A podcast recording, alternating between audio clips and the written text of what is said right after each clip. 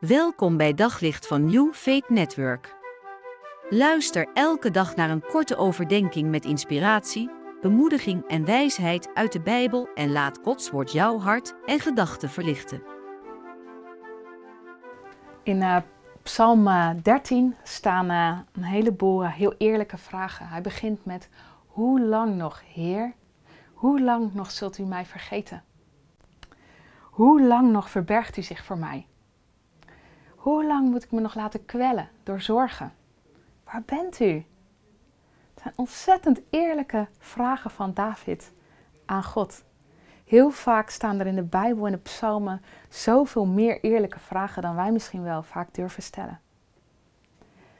David die roept het echt uit. Heer, waar bent u dan? Hoe lang doet u dit nog? Hé, hey, ik vertrouw op u, maar waar bent u? Met mijn gezin uh, uh, hebben we gekozen om uh, naar Rotterdam te verhuizen. Omdat we het idee hebben dat God ons daar uitnodigt om um, gebed daar te gaan ondersteunen. Maar zo ontzettend lang blijven nog dingen onduidelijk. Veel langer dan ik had gehoopt. En ik word er onzeker van. Heer, dit was toch uw plan? Waar bent u? Waarom laat u niks zien? Waarom hoor ik niks van u? Het duurt lang. Ik weet niet of jij zulke vragen herkent. Op een bepaald gebied van je leven, of misschien zijn ze op dit moment wel alles overheersend. Dat je zo'n zorgen maakt voor een, over een familielid. Dat je daar iedere keer weer voor bidt. God, wilt u bij deze persoon komen? En dat je maar niks merkt. Dat je al heel lang in een bepaalde ziekte zit. En dat het maar niet verandert. Dat je je eenzaam voelt. En dat je denkt, God, waar bent u? Ik bid zo vaak. Teleurstelling. Teleurgesteld in God. Wat ik het mooie vind aan teleurstelling, is dat het iets laat zien van dat je echt gelooft in de almacht van God. Dat je echt uitstrekt en naar hem vraagt.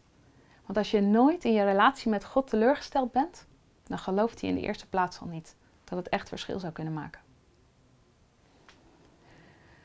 Te, um, geloven in God, je echt uitstrekken in gebed naar hem, dat betekent zien dat God gebeden antwoordt, beantwoordt, mooie, bijzondere dingen meemaken en het betekent ook leven met teleurstelling. Het betekent ook leven met onbeantwoorde gebeden en soms vragen hebben van, ik snap er niks van, Heer, het is voor u zo makkelijk, waarom? Gods plaatje is heel vaak echt anders dan dat van ons. Ik houd me dan vast aan zo'n laatste zin in Psalm dertien. Daar staat in vers zes. Ik vertrouw op uw liefde. Mijn hart zal juichen, omdat u redding brengt. Ik zal zingen voor de Heer. Hij heeft me geholpen. God, ik weet dat u trouw bent. Ik weet dat u goed bent. Ik weet dat u liefde bent. Ik snap er op dit moment helemaal niks van. En ik ben teleurgesteld en onzeker. En toch kies ik ervoor om me vast te houden aan uw liefde, aan uw trouw. En ik zal u prijzen, omdat u God bent en omdat u goed bent. Op zoek naar nog meer geloof, hoop en liefde. Op New Faith Network vind je honderden christelijke films, series en programma's. Nog geen lid? Probeer het veertien dagen gratis op new faith network punt n l.